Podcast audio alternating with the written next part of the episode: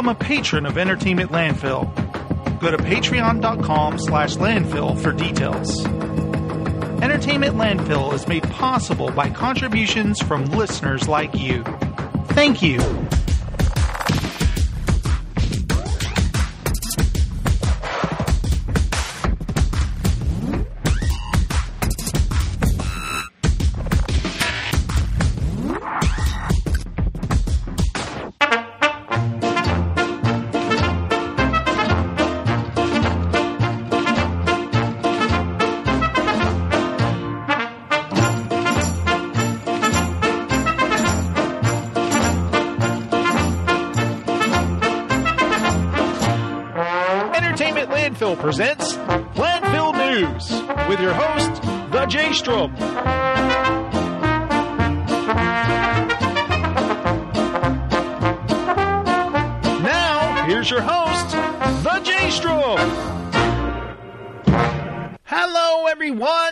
Welcome to another episode of Entertainment Landfill News. I am your host, The J Strom, as I just introduced in the intro, and I'm here to talk to you about film, television, and pop culture type stuff. News, essentially. And this is episode four of ETL News. Or five if you count episode zero. Don't count that though, okay? But I am here to, of course, give you news.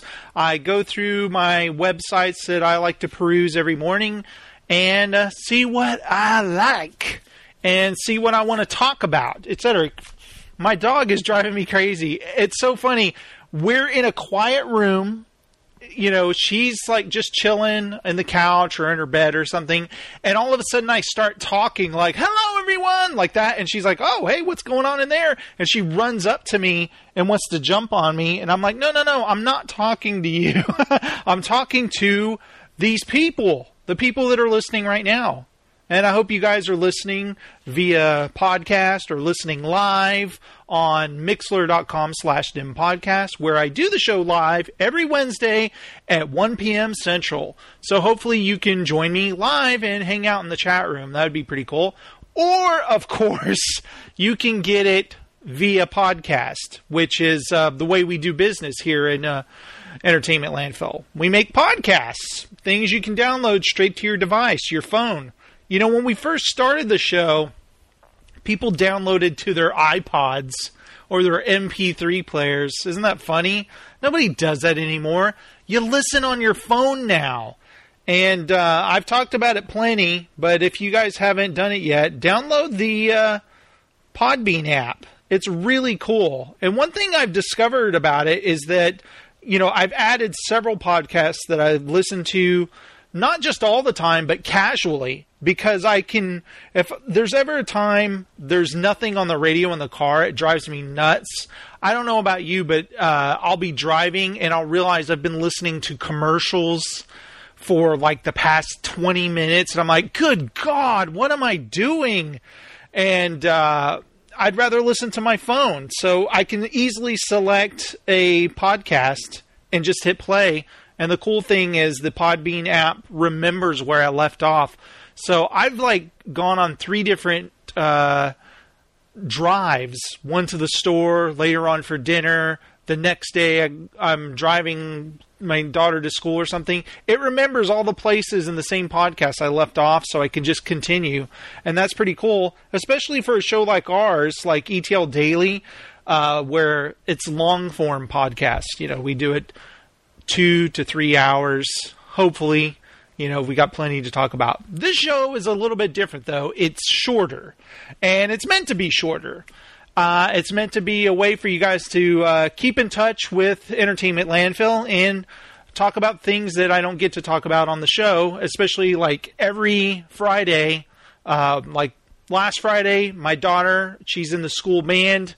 They performed at a festival. I went to that, hung out with her all day long. I was exhausted. The last thing I wanted to do was do a show on Friday. Uh, hopefully, this Friday we can do a show. I haven't talked to uh, Bill or Steven yet, but I'd love to record an ETL daily. We haven't in a while. But I hope you're enjoying ETL news. I hope you're enjoying trailer react and our instant reactions to movies. I would love to see the Jungle Book while it's on the big screen and and in 3D. I actually enjoy 3D when it's really good, and I've heard that it's good. And uh, I would love to do a, a uh, instant reaction of the Jungle Book. I just I like just releasing shows. I love I love seeing that uh, we've got content out there, and I hope you guys dig it too. And if you want to support the show, patreon.com slash landfill, where you can become a patron as much as a dollar a month. It helps the show out. And you gain access to things that you would normally as a regular listener, such as our patron only shows, which I'm going to start doing more. I'm even thinking of doing a monthly patron only show called The Jaystrom Show. what do you guys think about that? It's going to be just very, it's going to be like a weird personal type of show. I don't know if you guys like it, but I'm thinking about it. The the Jaystrom Show is a uh, is a working title. so I'm hoping you guys dig that. Now let's dive into some news. And uh, this I just read before I started. Uh, before I began uh, the stream, and it was Microsoft is stopping production of the Xbox 360, uh, which uh, is, you know, it's not too surprising but we knew it had to happen eventually. But it is kind of like, wow, the 360 has been around for so long, you guys. Uh, let's check this out. A decade later, Microsoft has finally ceased production of the Xbox 360. The company announced the news in a blog post from Xbox chief Phil Spencer today. Xbox 360 means a lot to everyone in Microsoft. And while we've had an amazing run, the realities of manufacturing a product over a decade old are starting to creep up on us, which is why we have made the decision to stop manufacturing new Xbox 360 consoles. We will continue to sell existing inventory of Xbox 360 consoles with availability varying by country. Wow. First released in 2005, the 360 went on to become a massive success, selling more than 80 million units. Just think about that 80 million units. 2005, that's the year we started this show. We started Nowhere in Mulberry, which eventually became Entertainment Landfill in 2005. I remember when Bill got the Xbox and he talked about it on the show and he was trying to explain to us how Xbox Live worked, and I was like, "You can just download games like there? That sounds cool." Boy, my mind could not grasp what was to become the norm, which is digital purchases and downloading games right to your hard drive. But uh, wow, uh, you know, I still have the 360. It's still operable. Yes, I did have to send it in when I got the Red Ring of Death, but it's worked fine after that. And now it's in my daughter's room. She uses it to play Minecraft and Disney Infinity. So it's still breathing, man. It's still working. And that was a purchase from, you know, I got that for my birthday from Bill. I'm going to say 2006 or 7. I'm going to say 2006. So uh, it's uh, it was pretty amazing the the amount of work uh, the longevity they got out of the thing. Uh, Microsoft is reportedly planning to release an updated version of the hardware sometime soon. The company also points out that it will continue to support existing Xbox 360s in terms of hardware and software. Xbox Live servers for this 360 will remain active, for example, so that you can still play uh, games online. Yeah, the the writing has been on the wall for the 360 for some time. Microsoft introduced backwards compatibility, making it possible to play certain 360 games on the Xbox One. You know, I do have an Xbox One, and I haven't figured out how to play like a, a backwards compatible game yet. Uh, I guess I'll eventually do that because there's a couple of games I never finished Grand Theft Auto 5. I kind of would rather play it uh, the next gen, uh, but also, I never finished Arkham City, which I'd love to play that backwards compatible on the Xbox One. So there you go. Thank you, Xbox 360, for uh, serving us all this time. Uh, it's quite amazing.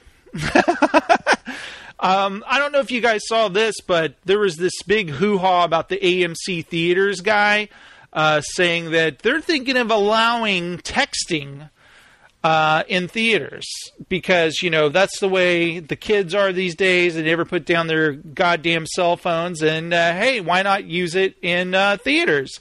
Well, of course, everyone was like, "Dude, that's a horrible idea. I will never come to your theater if people are allowed to text during a movie."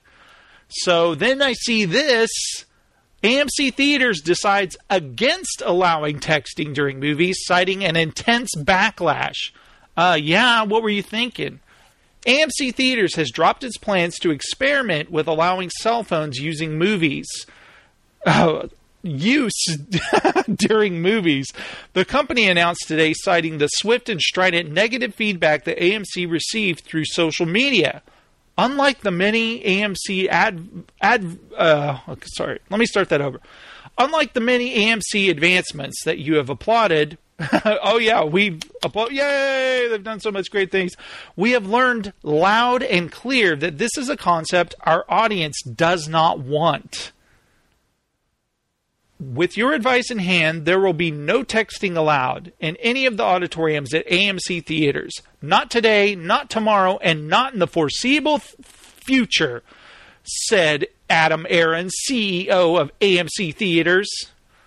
AMC's About Face comes less than two days after an interview Aron gave to Variety, during which CinemaCon, an annual trade show for the film industry, he said the company was considering the idea of allowing moviegoers to use their phone in theaters.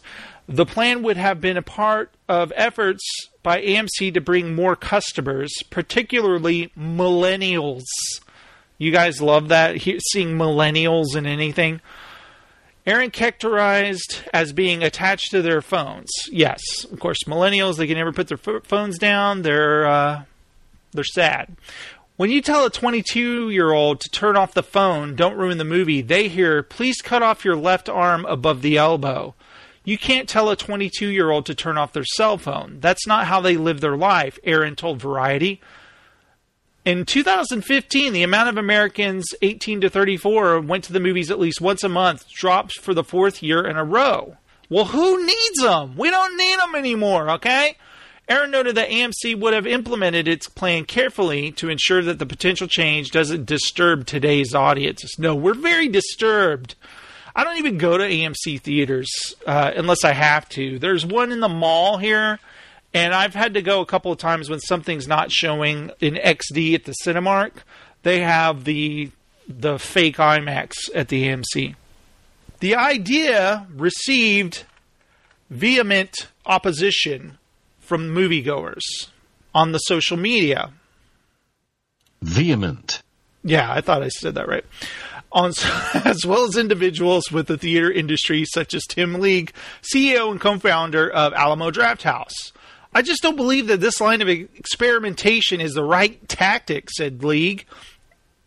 A firm policy against talking and texting in the cinema is about respect for the filmmakers and fellow cinephiles of all ages. He slammed his fist down after he said that. So, yeah, it's a bad idea, and the guy never should have brought it up. What a jackass. I bet he feels stupid. And he should, after all. So, our next piece here uh, this goes in the Who Cares file. Michael Strahan will join Good Morning America full time.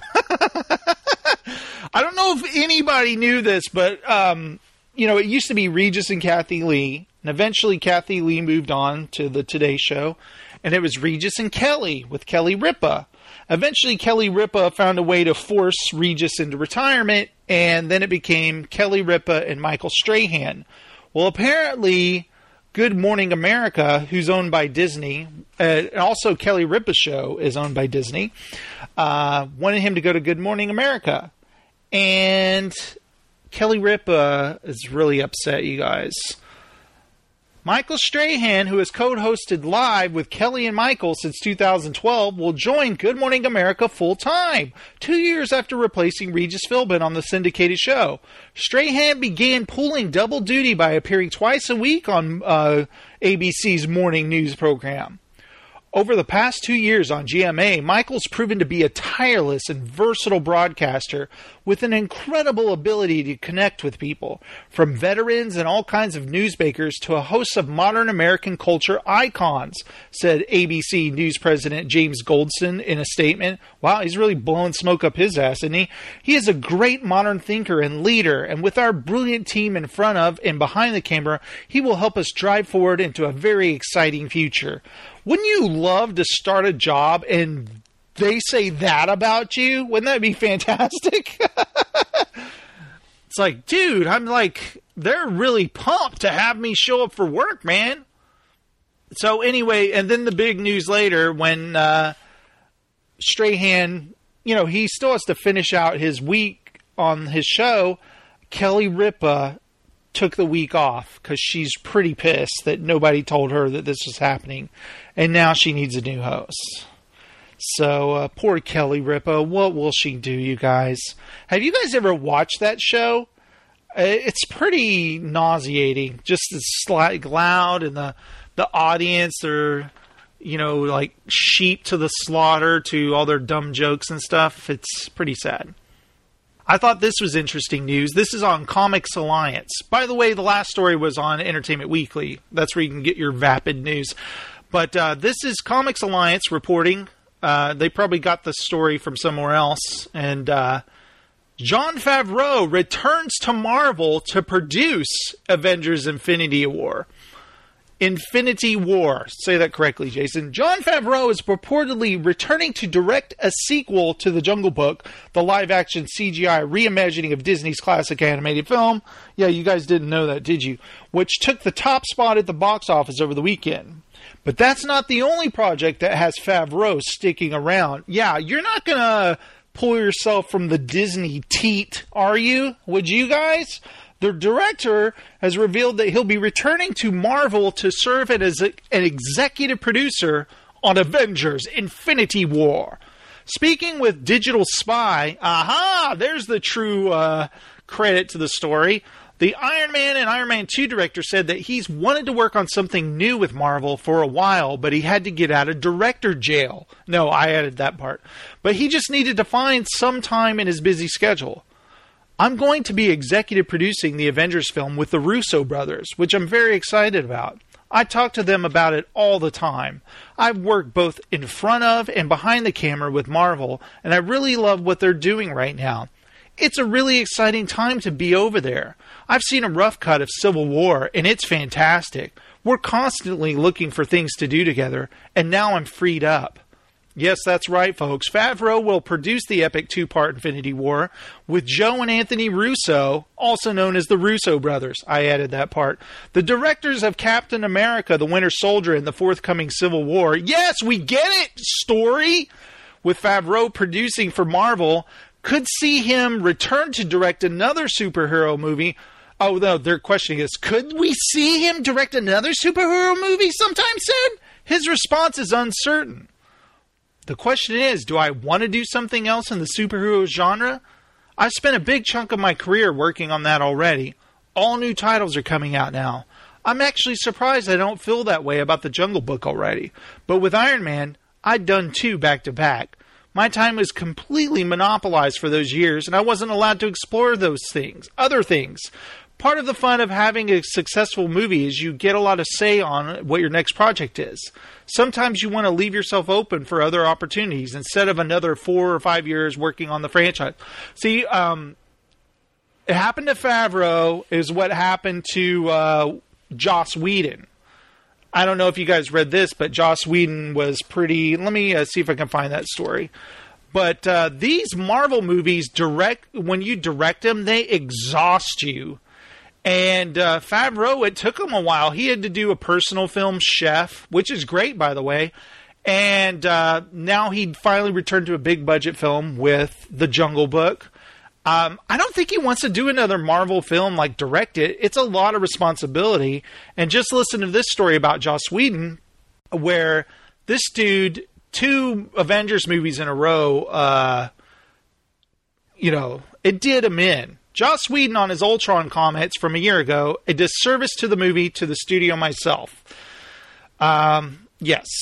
After being rather critical during last May's press tour for Disney Marvel's Avengers Age of Ultron, Joss Whedon told the, his Hulk star, Mark Ruffalo, tonight that the remarks he made against his own movie were quite harsh.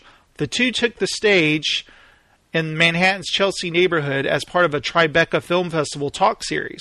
Last May, Whedon was upfront with the press about his clashes with Marvel over those scenes he wanted to keep, i.e., Hawkeye visiting his family at the farmhouse and the Avengers dream sequences. In addition, you know what? I like the farmhouse stuff, the dream sequences. Yeah, I'm with Marvel. Cut them out. They didn't need them.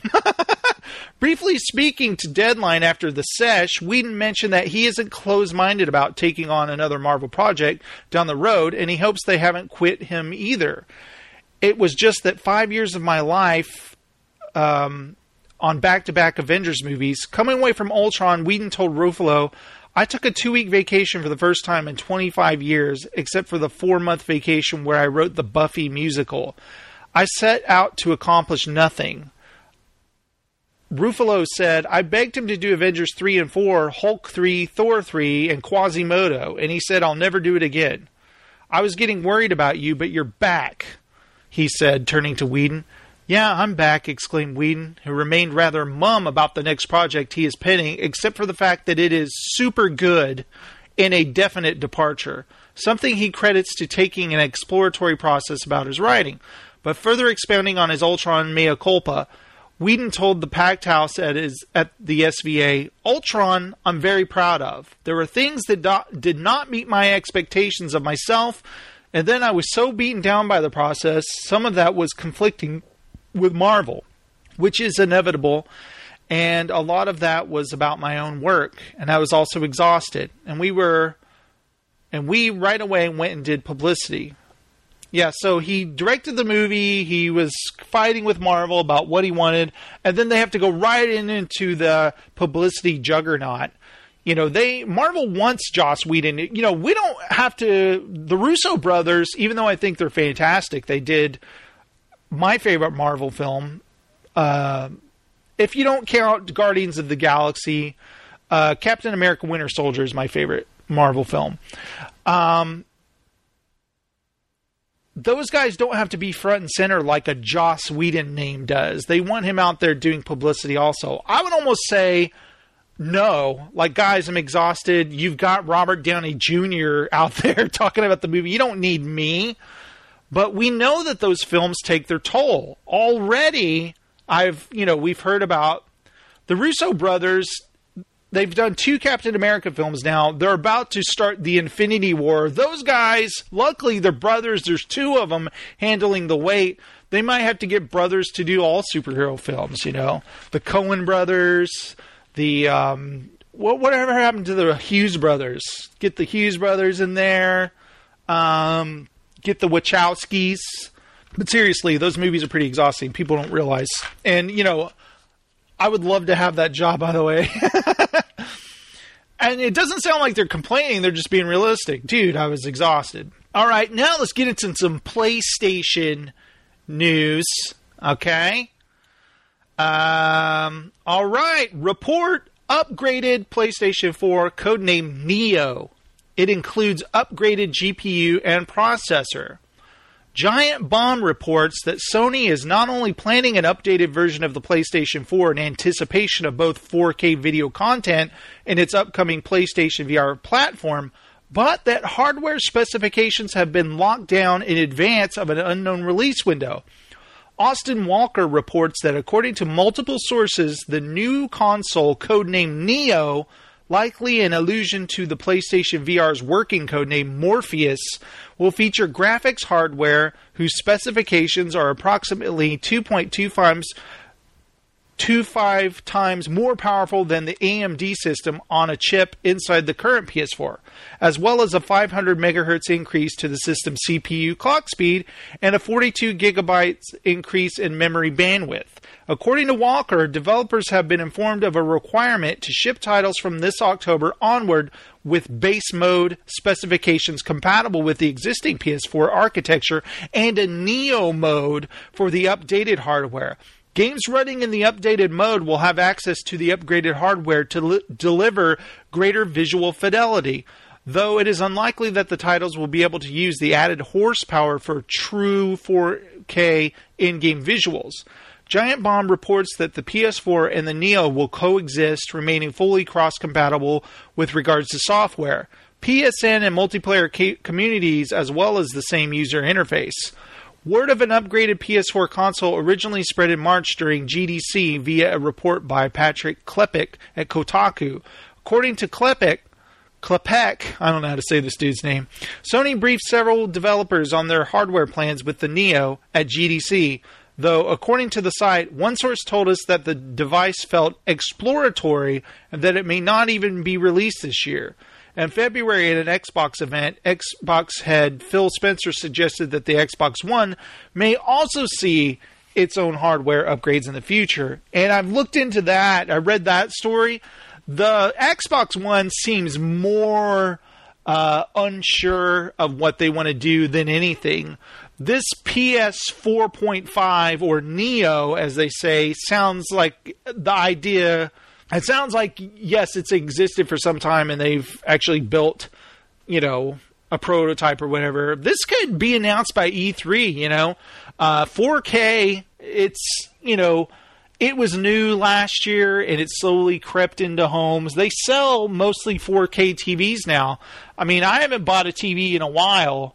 I haven't needed to because once you buy a TV, hopefully it lasts you like five years or something. But the 4K TVs are on the horizon. Also, Sony, come on, Blu-ray is their baby, and they're going to be pushing uh, 4K Blu-rays. So of course they want an X, uh, almost an Xbox. They want their PlayStation, which plays Blu-rays. Come on, the PS3 when I bought a PS3, I knew it would play Blu rays. That was my first Blu ray player. They want a PS4 to be people's first 4K Blu ray player, so I can understand why they want this to happen. My whole thing when I read about it was that I was annoyed that you know, I got a PS4 and I'm super excited that I have the most advanced piece of hardware a console for a long time. I honestly want the Xbox One and the PS4 to last me. I'm gonna say I'm I'm gonna be realistic. I know it's gonna not last a decade, but before another console comes out. But I'd like it to at least last about six years before I have to worry about another console. I mean, th- these things they're expensive, and once you have them, you just want to worry about getting good games and not even really great killer app type of games have come out on it yet. Some great games have come out, but not the kinds. This hasn't. The PS4 and the Xbox One, their lives have just started. Like we don't even have like a huge library yet, and they're talking about upgrading. Yes, I know technology advances and stuff, and they should have known 4K was on the horizon and thought about this better. But you know, maybe they did, maybe they didn't. It wasn't cost effective, etc. But I'm just saying that um, if I were to get a 4K TV and this PlayStation Neo came out, I'd want to be able to trade in my PlayStation at a discount, at least uh, at least hundred dollars off the price. I would love to for to even be more, 150 off or something. I want to get some kind of um, and I don't even know the price point. You know, nobody does, but I I don't want it, I want it to be painless to switch to the new one, and I like that they're making it compatible. Like you don't even have to buy this; all the games will play on this just fine. But you know what's going to happen? You're going to see uh, footage of this console in action and be like, dude, I want that one. Maybe I don't know. So that's interesting. But when, uh, after I read this story, I found this one about Shu Yoshida, who's the Sony guy. Uh, it said that uh, Shu Yoshida reportedly unsure if there will even be a PS5. Oddworld creator Lorne Lanning has said that PlayStation boss Shu Yoshida has expressed uncertainty as to whether there will be a PlayStation 5. Lanning made the comments on the Game Informer show where he said he asked a question about the possible future console ahead of an onstage interview between the two. I said, Well, what does the PlayStation 5 look like? And he said, You mean if? I said, Are you willing to say that on stage? And he said, Yeah, it's an if. While it is extremely doubtful that Yoshida would mean that the PlayStation brand will cease to exist, the seeming existence of the mid generation PS4 upgrade, apparently codenamed Neo, could point to a planned future of consoles with much shorter spaces between generations. It was really an interesting thing, said Lanning, and he didn't give me a clear answer, but he hinted at needing to be more agile. None of us know what the future really looks like, so how do we adapt faster? To me, that's the way he, he was thinking. The idea that you're going to be releasing a piece of technology that lasts seven years into the future, I think, is less and less viable. It's not just Sony apparently planning for a less delineated console future. Only yesterday, rumors emerged about an Pro- Xbox prototype tested with upgraded co- components. Yeah, I talked about that story. So basically, it's too early for them to plan like a, a PlayStation 5 or even an Xbox 2 or whatever. It's I think it's kind of dumb to even ask him about a PlayStation 5 why aren't you asking about the PlayStation Neo? you know, hey, tell me about the PlayStation Neo. He would have an answer there, but why are you asking about PlayStation 5? Okay, and we have another story. This one is a Star Wars Force Awakens related. Come on, guys, can't we move on? They're already filming episode 8, but no. J.J. Abrams, someone stuck a microphone in his face again and asked him a question about The Force Awakens. J.J. Abrams says Harrison Ford's injury allowed him to rework Finn and Rey relationship. Now, this story I'm reading on comic book resources. It turns out the magic of Star Wars The Force Awakens wasn't always present, according to director J.J. Abrams. Yeah, I'm sure he worded it like that. Dumbass. The Helmer has opened up about shooting the first scenes with John Boyega and Daisy Ridley on the Millennium Falcon and how it initially didn't work at all.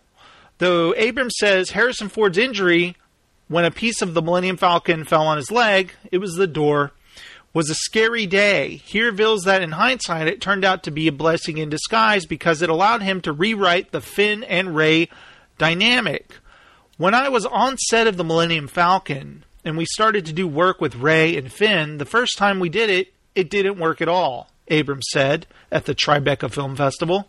It was much more contentious. I didn't direct it right. It was set up all wrong, and when Harrison Ford got injured, which was a very scary day, yeah, second time we've been told that, we ended up having a few weeks off. And it was during that time that I really got to look at what we had done and rewrite quite a bit of that relationship. So when we came back to work, we actually just reshot from the ground up those scenes.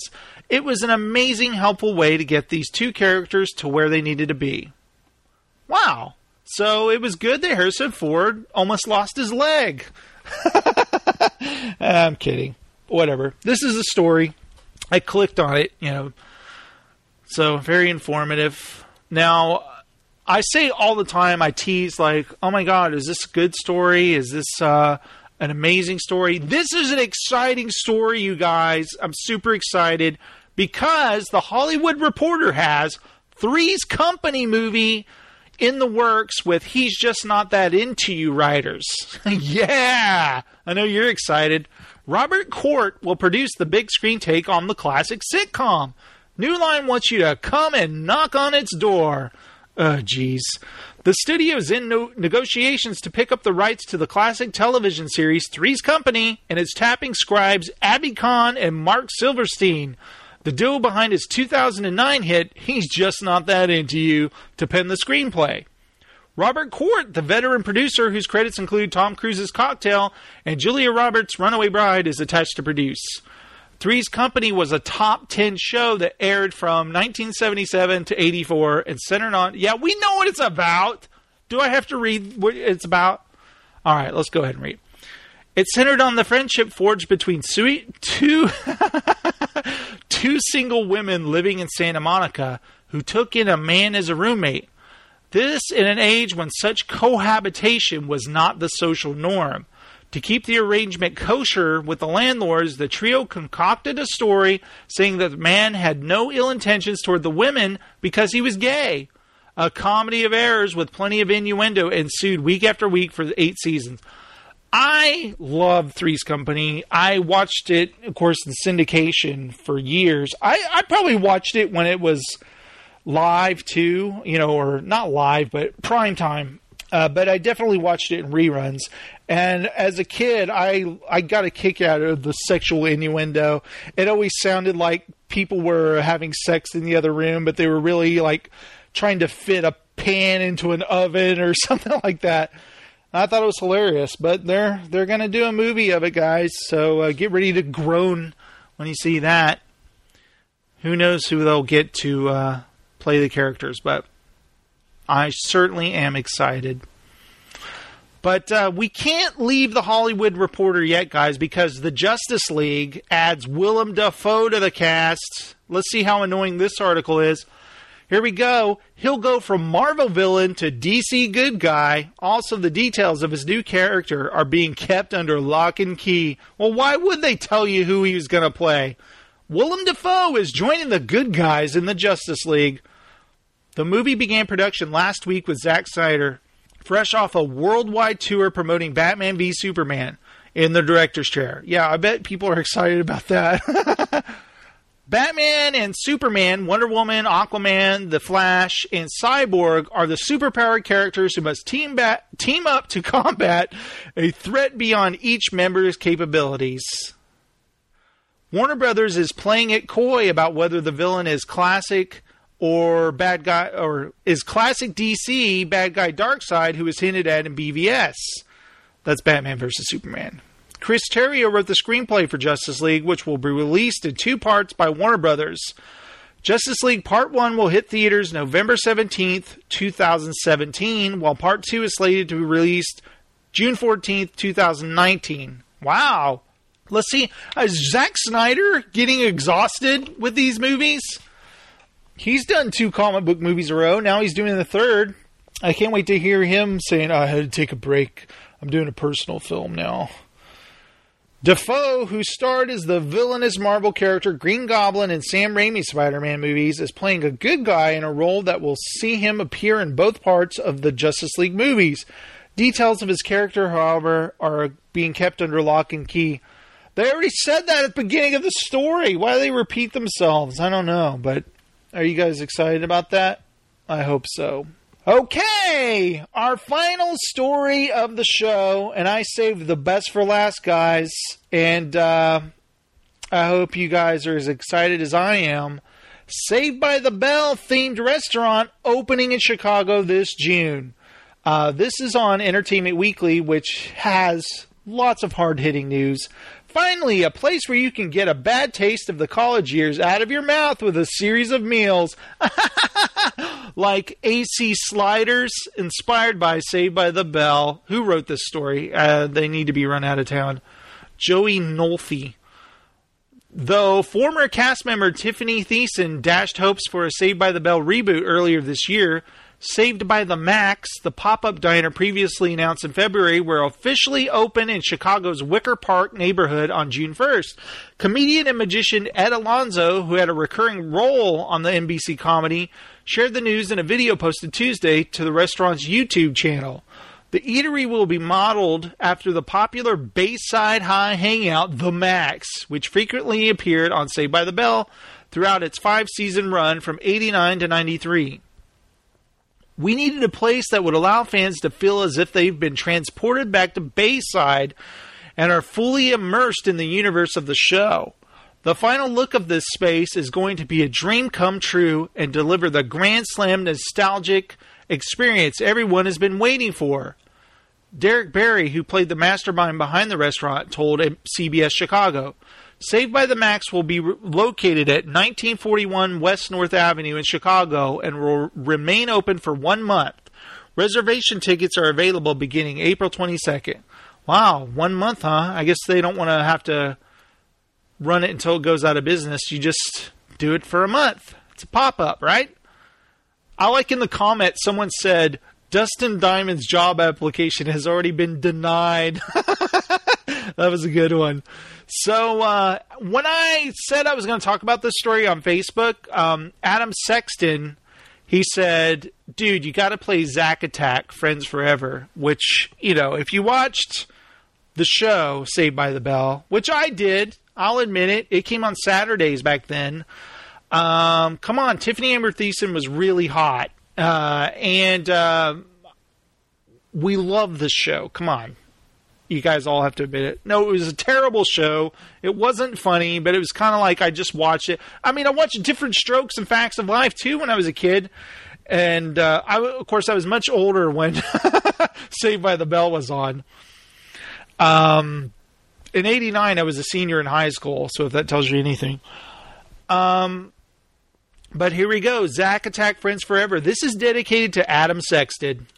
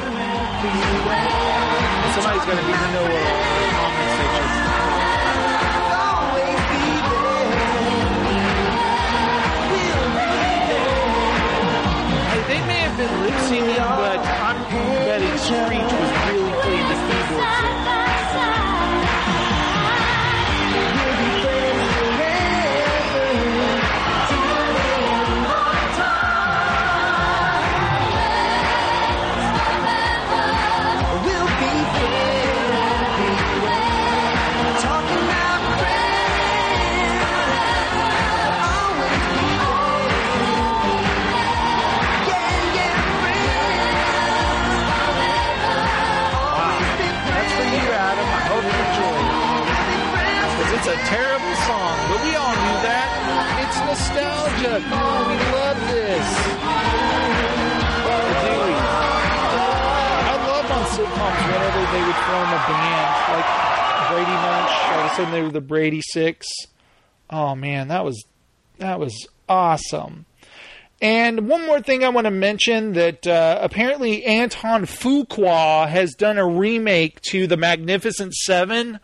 And I watched the trailer, and of course, it looks, it's got that patented Anton Fuqua look. His films look gorgeous. They all look, you know, that similar way. And it's got Denzel Washington in it because apparently he likes working with him. But it's got Chris Pratt, Vincent D'Onofrio, Ethan Hawke, and some other guys. And, you know, as I watched the trailer, I was like, this, this is to be fun, I guess. But it, I have to admit, a little part of me does die every time they do remakes. I mean, we have to get over it. It's going to keep on happening, guys. And if they're bad, just go away forever. And that's usually what happens when these remakes come out, be it uh, Robocop or Total Recall or uh, Straw Dogs. Remember, they actually did that. Um, they are forgettable and they just go away. So we'll see what this is like. But guys, that's my show for today. I hope you enjoyed my news stories, and I hope that you uh, send me some feedback. Like Adam, Adam from the Bay Area sent me a voicemail, and I want to play that before we go. I love feedback. Send it to nimpodcast at gmail.com. Just record uh, a voicemail on your phone. Use the record function. Attach it in an email to nimpodcast at gmail.com. I'll play it right here in the show. So let's check it out. What does Adam have to say? What's up, Entertainment Landfill? This is Adam from the Bay Area. It has been quite some time since I have dropped a line. or a voicemail to the Mulberry Boys. I want to let you guys know that I'm loving the new format, loving all the new shows, loving all the new content. I, I really enjoy uh, the trailer reaction to uh, Ghostbusters. I'm really enjoying uh, the Chuck episodes. I'm caught well. I'm, I think I'm. I don't even know. It's been a while. Uh, when I was sick, I think in February, I, I, watched a lot of those. So I'm good and caught up on that, and um, you know, anticipating more episodes of that. And I would really like to watch Hardcore Henry so that I can see. Um, I, w- I can listen to the special that you guys did. Um, I like the Batman Superman show. I have not seen that movie, but I really don't have any desire to. So uh, it was kind of fun to listen to that. I went ahead and just did that. Um, just uh, I, I, can I would say that Jason is getting a lot better at um, holding his own, doing a show on his own. Um, I, I, think that must be very difficult and an, uh, quite the challenge to do that and pull it off and make it entertaining. But sure enough, the J-Strom's pulling it off. So um, I do often text Jason directly and Bill and Steven um, directly. But I want to, you know, I just wanted to say hello to all of the um, the Mulberry fans, the ETL fans, and uh, I hope that everyone is uh, enjoying all of the new content as much as I am. So, just a quick line to say hello. Uh, love all you guys. So happy to be a part of this community still. And um, yeah, all right. Have a great show, guys. See ya. All right, Adam. Thank you so much for sending a voicemail. I appreciate it. And uh, thank you for also what you said about me doing the solo show. I'm trying to get better um, just basically talking to myself. no, I'm kidding. I imagine the audience out there, people are listening, and that's what gets me through it. Uh, if I um, the self conscious thing left me a long time ago when doing shows. Um, that's what what helps is doing it uh, hundreds of times. but I'm just glad there's people out there who enjoy the show. And um, if you guys would like to, go to NIM Podcast blogspot.com. Had to think about it for a second. And that's a blog where I post about every show. You can also find links to um, Patreon, patreon.com slash landfill.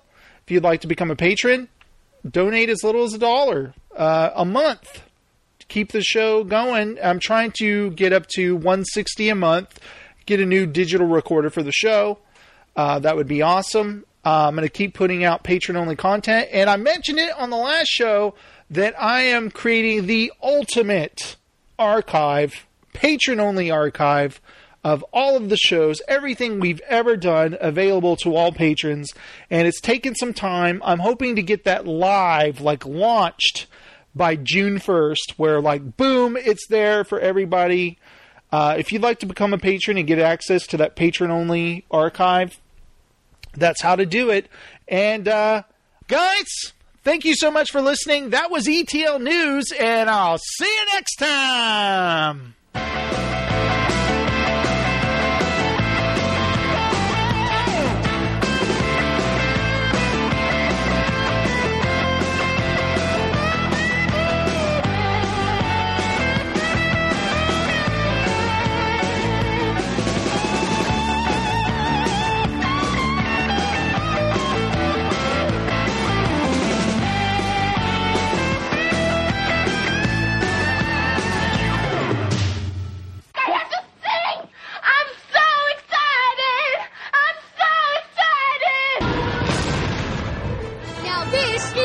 Podcasting.